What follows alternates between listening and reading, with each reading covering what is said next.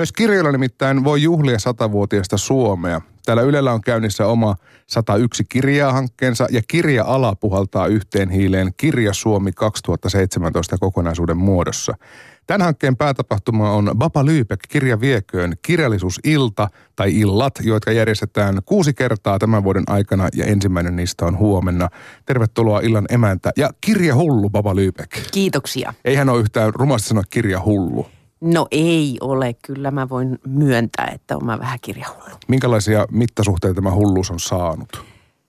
No ehkä se pahin näkyy ihan meidän kodissa, että mulla on vaikeuksia luopua kirjoista, vaikka mä en välttämättä niitä enää lukisi. Mutta mä pidän kirjoista myös esineinä ja mä pidän kirjasisustuksesta, joten niitä on aika paljon. Ja nyt sitten viime vuonna, kun oli tämä Finlandia-projekti, niin, niin sitten niitä tuli aika paljon tosiaan. Ja tota, mm, ne ei kaikki mahu sitten kirjahyllyyn, vaan niitä on sitten vähän niin kuin joka paikassa. Ehkä jopa riesaksikin. Joko on mennyt siihen tai, tai missä vaiheessa meni siihen, että sulla on niin kuin kahdessa rivissä hyllyssä niitä. Toiset on, ne on, se niin. on ollut aina näin ja sitten, tota, sitten rukku, se on kauheata, kun rupeaa etsimään sitten sitä jotain tiettyä kirjaa.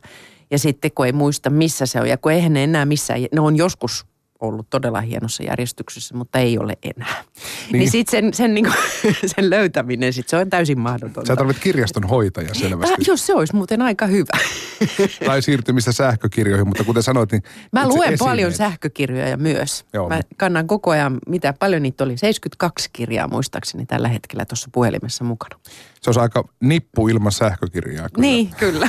kyllä. se on oma hyllynsä. Sulla kunto siihen varmasti myös riittäisi, mutta siis hyvä tuntuma kotimaiseen kaunokirjallisuuteen sulla varmasti myös sen takia, että olit viime vuonna valitsemassa Finlandia voittajaa. Niin minkälainen kuva sulla nyt on tämän hetken suomalaisesta kaunokirjallisuudesta? No viime vuosihan oli suomalaisen kaunokirjallisuuden osalta hirmu hieno. Että sieltä tuli, julkaistiin hirveän hienoja paljon hyviä romaaneja ja ja aika moni hyvä romaani jäi myös tämän kuusikon, äh, finalistikuusikon ulkopuolelle.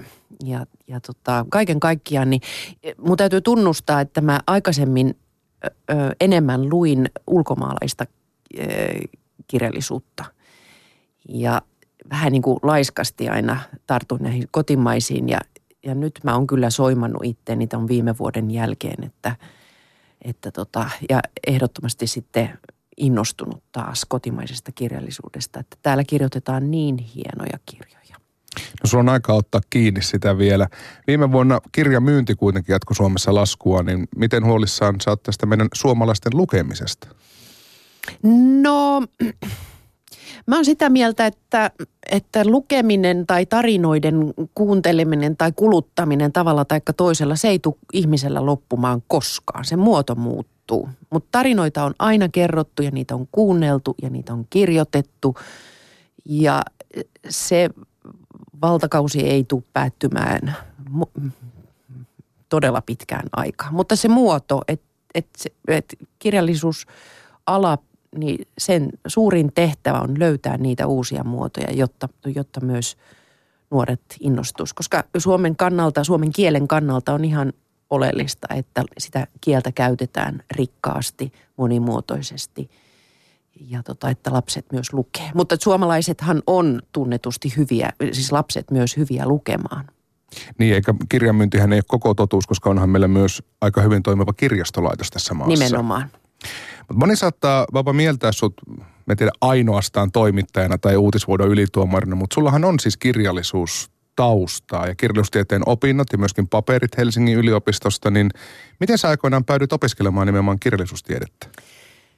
No kirjallisuus on meidän perheessä aina ollut semmoinen, no meidän koko perhe on arvostanut kirjojen lukemista ja mä oon ihan pienestä pitäen lukenut kirjoja ja, ja harrastanut, tykännyt siitä.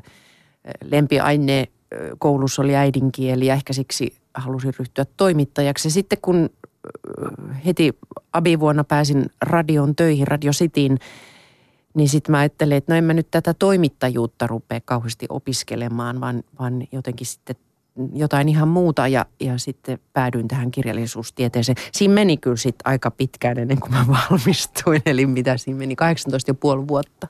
mutta, mutta valmistuin sitten lopulta. Mutta aikataulu piti, eli halusit maisterin paperit ennen kuin täyt 40. Kyllä, pitää paikkansa. ja mä onnistuin siinä. Se on Hir- hyvä. hirveä loppukirja oli kyllä, huhhuh. Ja siis samaan aikaan teit koko ajan töitä ja Joo. lapset, lapset oli pieniä. Kyllä. Hatunnosto siitä. Joo, mutta se oli, ja ehkä just siksi, kun opiskelin kirjallisuutta, niin sitten hektisen ö, uutispäivän jälkeen, kun tuli yöllä kotiin, eikä saanut vielä unta, niin silloin oli loistava aika lukea. Mm. Sekä tentteihin että, että sitten ihan niitä tenttikirjoina oli siis kaunokirjallisuutta, niin se oli, se oli miellyttävää. Niin kuin mulla on siis mielikuva kirjallisuustieteen opinnoista, että se on niin kuin loputonta tekstianalyysiä. Niin kuin sitten vielä jossain vaiheessa ruvetaan analysoimaan niitä omia analyysejä. No melkeinpä.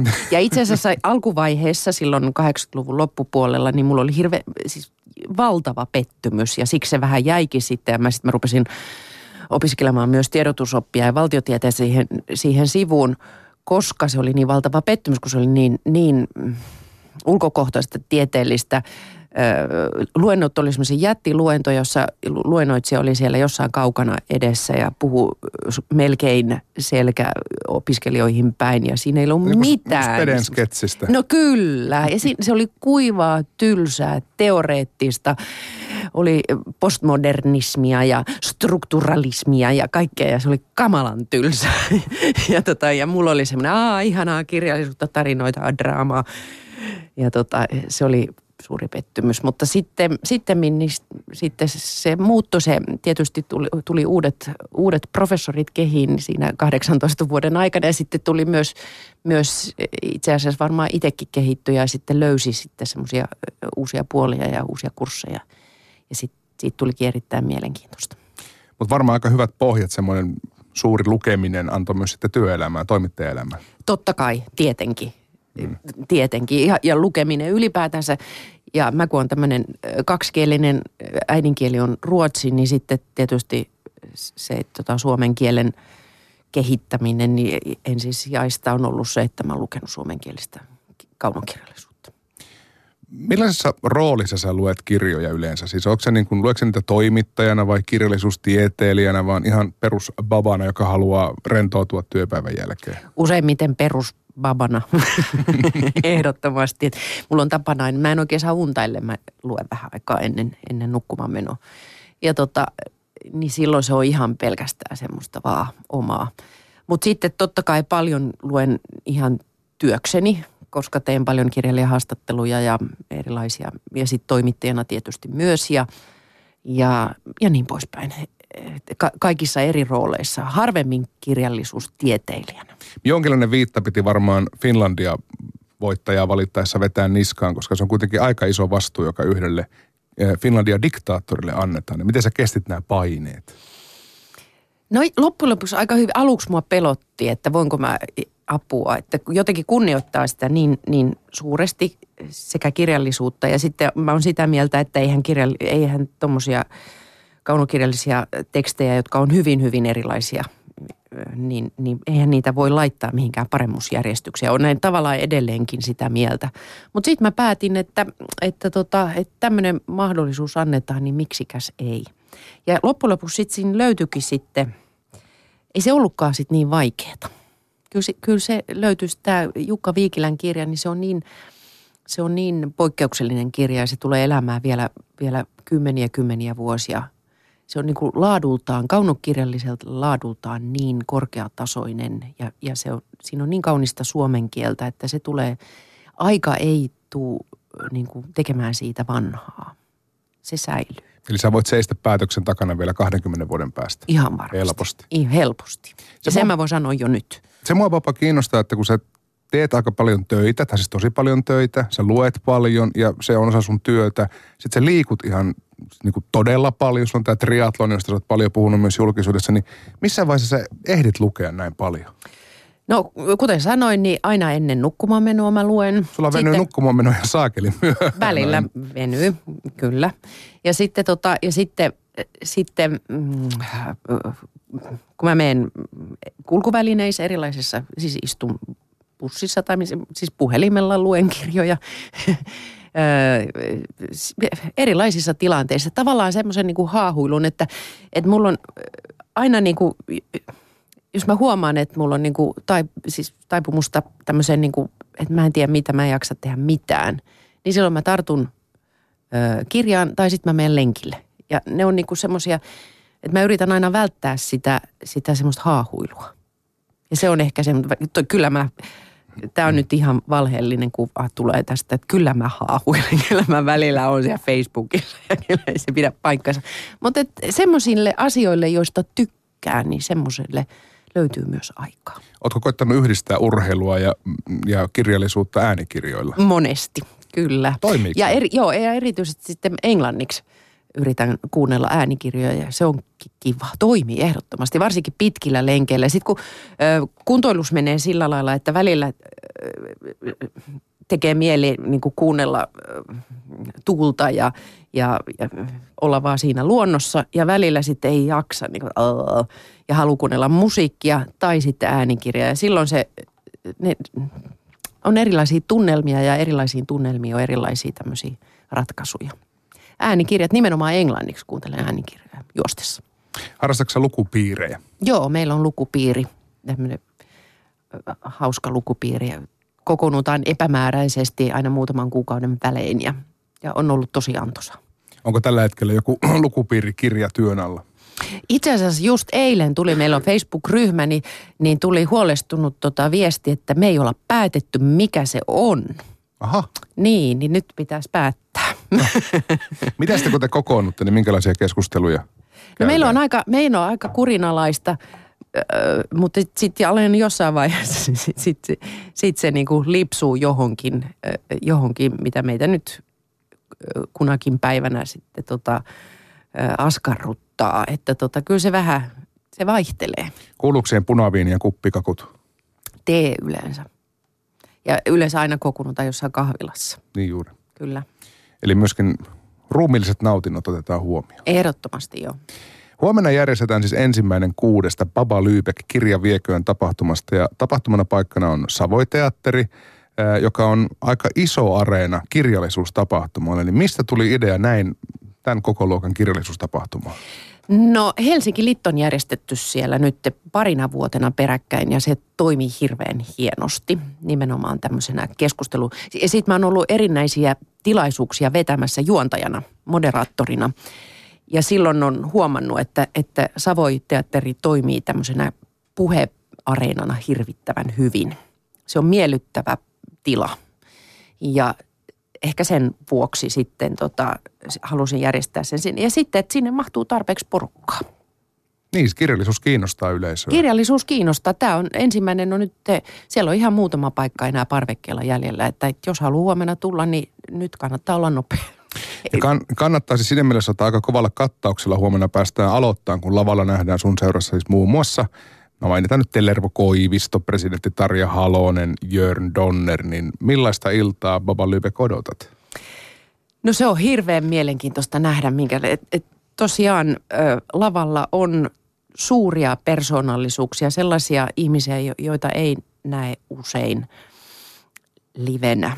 Ja, ja tämä on ainutlaatuinen tilaisuus. Tätä ei nauhoiteta, tätä ei esitetä missään.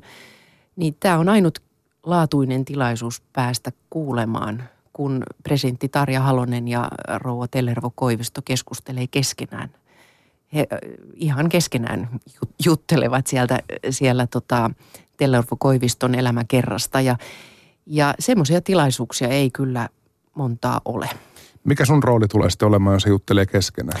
No mun rooli on siinä ensimmäisellä puoliajalla vedän, vedän sitten keskustelun Anu Partasen, Petri Tammisen ja Joen Donnerin kanssa. Ja sitten aina ennen kuin uusi kirjailija astuu lavalle, niin ö, osa kirjailijan uudesta teoksesta ö, tulkitaan. Ja meillä on Taisto Oksanen, Pekka Strang ja Laura Malmivaara, jotka tulkitsee näitä tekstejä siellä. Että et ne ei lue, vaan ne tulkitsee niitä ne e, esittää, näyttelee. Ja siitä tulee elämys, live-elämys.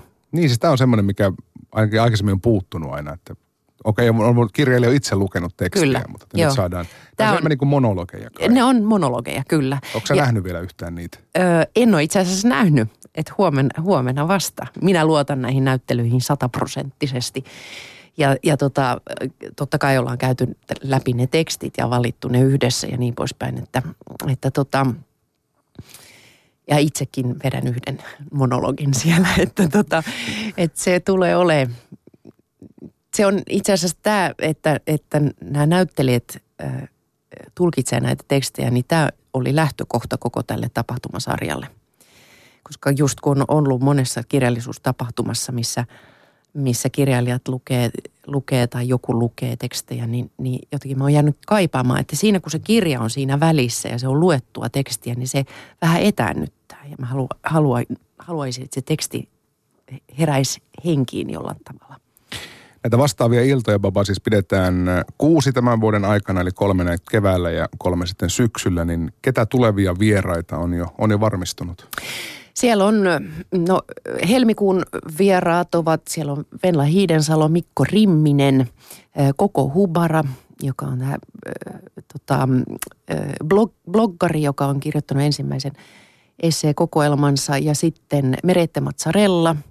Sitten maaliskuussa, maaliskuun kirjailijat ovat Nasim, Nasima Ratsmiar, Birgitta Ulfsson, Sinikka Mönkäre ja Lenita Airisto. Oho, Kyllä, että siellä on vahvojen naisten ilta on sitten maaliskuussa, että huikeita iltoja tulossa. niin siinä sattuu myös naisten päivä, eikö se ole maaliskuun? Se on kahde, kahdeksas Kahdeksas päivä, päivä vähän ennen tätä 15 päivää. Kyllä, Joo, kyllä. Niin naisten päivän jatkot siellä. Kyllä, Minkäla- kyllä. minkälainen kuva sitten sun mielestä muodostuu näiden kirjailijoiden kanssa suomalaista kulttuurikentästä kirjallisuuskentästä?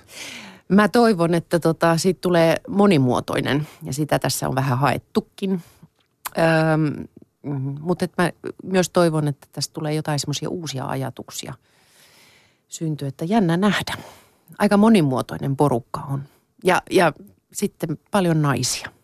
Niin, niitä vahvoja naisia nähdään jo huomenna heti, eli Leidit Koivisto ja Halonen. Niin mitä itse odotat kaikkein eniten näiltä kuudelta kirjallisuusillalta? Mm, mä odotan ehkä kaikkein eniten suuria yhteisiä tämmöisiä elämyksiä. Sellaisia, ö, jotka jäävät pitkäksi aikaa muhimaan tonne takaraivoon ja, ja tota, vaikuttaa positiivisella tavalla ö, katsojiin. Niin on se myös se ainutkertaisuus, että on Se tur- turha etsiä striimiä tästä Ei, tilaisuudesta. joo, se on se vähän se niin kuin idea tässä. Mitä sä luulet, että tämä paikalle saapuva yleisö näistä illoista saa? No nimenomaan tuota äskeistä toivon. että Ajatuksia takaraivoon. Kyllä, ajata, ajatuksia takaraivoon. Ja se, se, että ihminen kertoo mm, niin kuin, mm, itse asioista ää, suurella tunteella, niin se, sillä on vaikutusta. Niin, jos mä ymmärsin oikein, niin jokaisen illan päätteeksi on myös tämmöinen signeeraustilaisuus. Kyllä. Eli tuskin esimerkiksi Tellervo Koivisto ihan jokaiseen City Markettiin lähtee tämän jälkeen niitä signeeraamaan. Eli Joo, ja itse asiassa ei, Tellero itse ei, ei pysty jäämään huomennakaan signeeraamaan, että hän on etukäteen signeerannut kirjoja ja to, se ymmärrän erittäin hyvin. Mm. No, mutta se tekee niistä ei- edelleen vielä hän niin ei jää. tavoiteltavimpia. kyllä, kyllä, mutta hän on paikalla siellä keskustelussa, kyllä. Tämä on mielenkiintoinen formaatti siis ylipäätään, että kirjailijat kiinnostaa näin paljon, koska kirjamessullakin yleensä ne suosituimpia tapahtumia. Penkit loppuu kesken, kun on kirjailijahaastattelut. Ja, ja, ja niin miksi Baba Ly- Lybek luulet, että kirjailijoita halutaan kuulla? Mikä niiden tarinoiden tekijöissä kiinnostaa niin paljon? No suomalaiset on lukijakansaa ja ne, ne tota, me suomalaiset niin kuin kai, ehkä me, me kaipaamme juuri tällaisia niin kuin ihmisiä, jotka, jotka osaavat laittaa sanoja, eh, niin kuin ker- kertoa meidän tarinat jollain tapaa kauniisti ja laittaa johonkin muotoon. Ehkä me haetaan vastauksia kysymyksiin, jotka askarruttaa. En Niin, ja kun- tiedä. Ja sitten sit kun on joku ihminen, joka osaa sen jollain tapaa kertoa juuri tuolla tavalla mä ajattelen, niin, niin, tota, niin löytyy semmoista sielun veljeyttä ja sisaruutta ja, ja sen takia haluan myös tavata niitä ihmisiä. Niin osalle kirjailijoista se tuntuu olevan vähän semmoista pakollista myynnin edistämistä, mutta osa myös kyllä toki mielellään kertoo Joo, ja sehän avaa vaihtelee taustoja. hirveästi. Toisethan ei missään tapauksessa kokee erittäin epämiellyttäväksi sen, sen esiintymisen ja toiset taas nauttii siitä. Mm, mutta kyllä joskus lukijana tulee itsellekin mieleen, että voi että olisi kiva kuulla, että miten tähän on päädytty mm. tai mistä tuo tuli. Mm, se on kiinnostavaa. Nämä. Ja sitten suomalaiset on ihan hirveän ahkeria myös kirjoittajia, että että just kustantajat on kertonut, että tulee ihan hirveästi käsikirjoituksia kustantamoihin ihan tolkuttomasti. Että pöytälaatikkoihin kirjoitetaan todella paljon. Ja niitä myös pyritään saamaan julkisuuteen. No nyt on tietenkin tämmöinen tunnustusten hetki, Papa, kun olet kirjallisuustiedettä itse opiskellut. Suvussakin on vähän painetta kirjailijuuteen, niin onko omaa käsikirjoitusta koskaan lähtenyt kustantajalle? Ei ole. onko semmoista haavetta edes ollut ikinä? O- on, totta kai se olisi niin kuin hirvittävä vale sanoa, että ei koskaan halunnut. Ja siis onhan mä, onhan mä julkaissut urheilukirjan, kuntoilukirjan, no. mutta sitä mä en nyt laske sillä lailla. En laske, siis, joo, se on vähän eri asia. Mutta pyöriikö sulla päässä semmoisia, niin että hitsi, tämähän olisi hyvä kirjanaihe? Tai Pyörii. Tuo, tuo tarina. kyllä, Tule, kyllä. Onko se ihan mielikuvituksen tuotetta vai syntyykö ne elävästä elämästä? Ö, välillä ihan mielikuvituksen tuotetta, välillä, välillä nimenomaan elävästä elämästä kyllä. Ja ehkä useimmiten, useimmiten tota, elävästä elämästä. Miehen, mieheni kanssa niin aina, aina tota, herkutellaan erilaisilla tarinoilla ja aiheilla, jotka, jotka tulee vastaan elämässä. Niin ei sitä tiedä, jos muutaman vuoden kuluttua meillä olisi niin esikoiskirja raadissa tai esikoiskirja arvioitavana, niin nimenomaan Papa Lybekin kirja Nainen, joka on jo valinnut kerran yhden Finlandia voittajan. Oh, en tiedä. Päästä samaan prässiin. No, niin, jäämme odottaa. Katsotaan. Meillä on puhe iltapäivässä vieraan siis Baba Lyybeck. Ja siirrytään kirjallisuudesta toiseen sulle tärkeään aiheeseen, eli televisioon ja ennen kaikkea uutisvuotoon, jonka ylituomarina olet nyt jo useamman vuoden toiminut. Tämän kevään jaksot niitä alkaa helmikuun lopussa, mutta viime viikolla pudotettiin jo yhdenlainen pommi tämän ohjelman ympärillä, kun alusta asti mukana ollut Jari Tervo ilmoitti, että hän, hän jättää ohjelman tämän kevään jälkeen. Niin millaisina, millaisin mielin Baba otit tämän uutisen vastaan? No totta kai se oli kauhean surullinen uutinen. Se tuli samaan aikaan koko, koko työryhmälle sähköpostilla Jari laittomille aamupäivällä torstaina sähköpostin, mutta toisaalta sitten jotenkin oli aistivinna niin, että tämmöistä saattaisi jossain vaiheessa olla tulossa. Ja, ja siis ohjelma on pyörinyt nyt helmikuussa 19 vuotta, että, että se on poikkeuksellisen pitkä aika ja totta kai ymmärtää, että, että Jari on tehnyt sitä niin pitkään, niin, niin saattaa tuntua siltä, että, että haluaa välillä tehdä jotain muuta. Ja vaikka Jari ei kauheasti kyllä ole itseään toistanut, mutta ehkä hänen itselleen tulee semmoinen olo, että tämä on nähty. tämä on mutta, Tämä on tehty, mutta, tota, mutta kyllä sitten sit taas meillä on niin hauskaa ja se työryhmä on niin poikkeuksellinen kaikin tavoin. Ei semmoista, se ei sitä oikein työksi voi kutsua, että, että kyllä siinä mielessä tulee, on surullista. Niin, kyseessä on viihdeohjelma, mutta kyllä se kuitenkin tekijöiltään lohkaisee aina yhden tietyn palan viikonlopusta. Ohjelma siis kuvataan perjantaina, että sinänsä ei, ei lauantai-iltaa sentään syö, mutta kyllä se työstä käy. Joo, no en mä, ei se kyllä työstäkään. mä hiljaa, hiljaa jos pomo kuuntelee. ei, että kyllä mä monta kertaa, että se on niin semmoinen aina joka perjantainen nauruterapiasessio ja sen jälkeen jaksaa taas ihan mitä vaan. Sanoit tuossa, että osin oli myös odotettu tämä, että Jari Tervo saattaa tästä ohjelmasta jossain vaiheessa lähteä, niin mitkä oli sun mielestä niitä merkkejä? Ei ollut mitään semmoista selkeää merkkiä, että mä oon ehkä semmoinen hyvä lukemaan rivien välistä. Joko uuden kapteenin etsintä on alkanut? mä en tiedä tulevaisuudesta yhtään mitään ja olen ehkä vähän tahalteenkin pysytellyt. En ole kauheasti soitellut tuottajalle tai mullekin, mitä, mitä, mitä, mitä. Että tota, en tiedä. Tässä on koko kevät aikaa. Mm. Että viimeinen, viimeinen lähetys on toinen päivä kesäkuuta, että en, en tiedä yhtään mitään uutisvuodon tulevaisuudesta muuta kuin, että, että kevät tehdään ja viimeinen nauhoitus on toinen päivä kesäkuuta. Sinänsä niin kuin tavallisessa palkkatöissä oleville se voi olla vähän järkytyskin, että sitä aina yleensä tilataan vain puoli vuotta etukäteen. Kyllä, näin on ollut koko sen ajan, kun, kun tota, kun sitä on tehty. Mm. Että Ja sä- tavallaan aina niin kuin giljotin. ja siihen on asennoitunut, niin sen takia se ei tunnu ehkä niin, tilanne on ihan sama kuin aina muutenkin. Mm, niin nimenomaan. Mm. Mutta siis äh, se, että uutisvuoto, niin kuin sanoit, se on ollut 19 vuotta tulee täyteen. Ja kyllähän sille varmasti ollaan etsitty korvaajaa, mutta Kyllä kun koko ajan. Niin kuin parempaa ei ole löytynyt eikä olemassa, niin, niin mikä Baba Lyypiek sun mielestä on uutisvuodon suosion salaisuus? Kyllä se on se no, ajankohtaisuus ja se, että et ehkä se tapa, millä, millä niin kuin uutisia käsitellään. Se on jännä, että, että kun viihdeohjelmia välillä iltapäivälehdissä ja muissa laitetaan, laitetaan niin kuin järjestö, kuka, mikä viihdeohjelma sai eniten katsojia, niin hirveän usein niin uutisvuoto unohdetaan siitä kokonaan pois, koska sitä ei pidetä niin kuin viihdeohjelmana, vaan sitä pidetään niin kuin tavallaan, no on uutiset ja sitten on urheiluuutiset ja sitten on uutisvuoto. se, se huittaa hirveästi me, meitä tekijöitä ja sitä aina pitää niin kuin muistuttaa, että niin, tämä on viihdeohjelma. et, et ehkä siinä on joku, onhan se instituutio, Mm. kai. No siis, no harva Hirveet- suomalainen niinku- ohjelma on lauantaillassa jatkanut kohta 20 vuotta. Niin. Paitsi ne uutiset. Niin. Vähän Niin. päällekin vielä. Niin, niin. Ehkä se on se, että teillä ei ole sketsiahmoja, paitsi tahattomia. niin, kyllä. Näin mä välillä, välillä, jotkut varmaan pitää muakin vähän semmoisena sketsiaamuna, mutta tota, joo. Tai Stania, tai Jaria. niin, nimenomaan. Mutta siis on edelleen mahdollista, että kevään myötä niin nähdään myös ehkä historian viimeinen uutisvuoto. Koskaan ei tiedä. Koskaan ei tiedä. Me ei ainakaan tiedetä. Me ei tiedetä, vaikka tiedettäisiin, niin ei saada, ei saada kertoa. E- Elämme mukavassa epätietoisuudessa, emme suinkaan missään löyhässä hirressä. Baba Lyybeck, mä päästän sut nyt valmistautumaan jo huomista varten, koska huomenna on iso il- ilta Savoiteatterissa siis Baba Lyybeck kirja vieköön. Ensimmäinen kuudesta mm. kirjallisuusillasta. Mm-hmm. Ja hyvää kirjojen vuotta 2017. Kiitoksia, muistakaa lukea.